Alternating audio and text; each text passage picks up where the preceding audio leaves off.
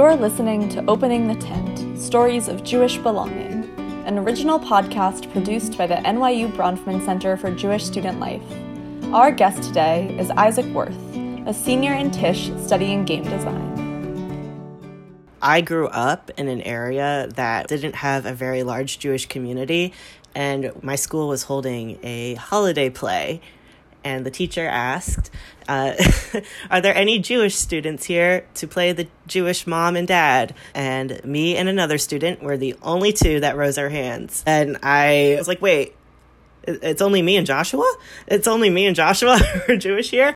That's when I kind of realized, oh, like I know I'm Jewish. I didn't realize what that really meant. I definitely felt like it was different because I thought just everyone celebrated Hanukkah. I also come from an interfaith family, so I also grew up celebrating Christian holidays too. And I wasn't really able at that age, I was like six or seven years old, I really wasn't able to like differentiate between the two. And that's when I really began to learn. I definitely felt outside of the tent at the end of high school when I began to uh, do more research about Judaism and really begin to ask more questions and learn more about my mom's side of the family. My peers really didn't understand why I was interested in learning more and beginning to practice more. I was either friends with people who identified as like purely atheist or people who were Christian, and they just didn't understand. I felt a little othered by it. Um, I really didn't start to find my community till I transferred to school at NYU and found the Bronfman Center. I remember the first day I came to the Bronfman Center, it was like during Welcome Week junior year, and I sat down with one of the uh, Springboard Fellows, and uh, we had a really long conversation. I was a little scared to like practice my religion in a community because I was queer. I was worried that I would face backlash for that in my community, and honestly, I have never felt more accepted, and I have felt able to like celebrate my identity while participating in with the Jewish community at the Bronfman Center.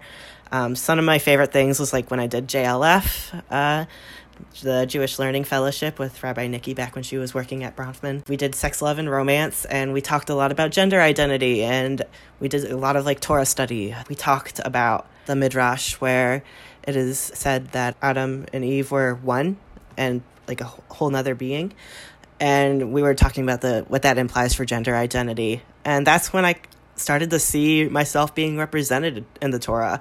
And I got really excited from that. I I it was one of the happiest days, honestly, for me.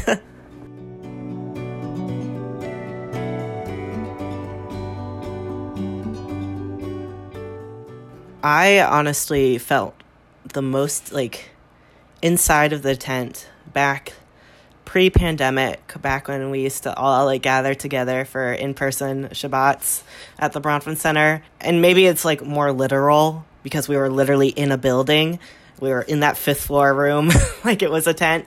But that's when I felt like the most involved.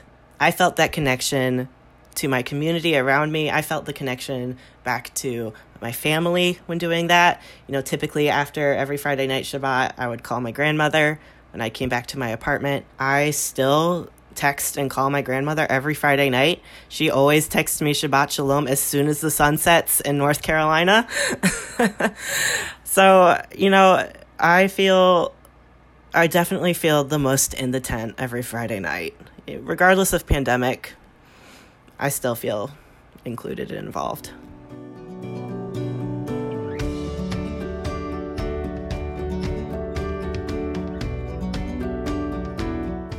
I wish people understood that even though I've only begun expressing my Jewish identity to the public more in the past two years, um, that my Jewish identity has been here since I was a child. I am just as Jewish, even though I really didn't start celebrating high holidays and stuff until about two or three years ago you know, I still know so many little like Jewish tidbits about my childhood that like I didn't realize were Jewish until like I look back on it now. Um, when I was in preschool, my preschool teacher called my mom because I was making up too many words. And my mom was like, "What? First of all, he's in preschool. That that he's like 4. He's going to make up words." But then the teacher was like, "Well, no, he keeps saying his kepi hurts."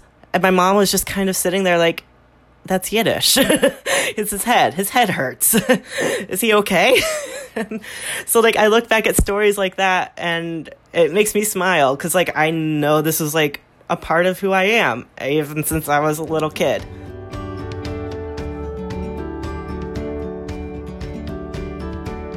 Thanks for listening. This episode was produced by the Beehive Story Collective at the NYU Bronfman Center. Subscribe on Spotify or Apple Podcasts for new episodes every Monday.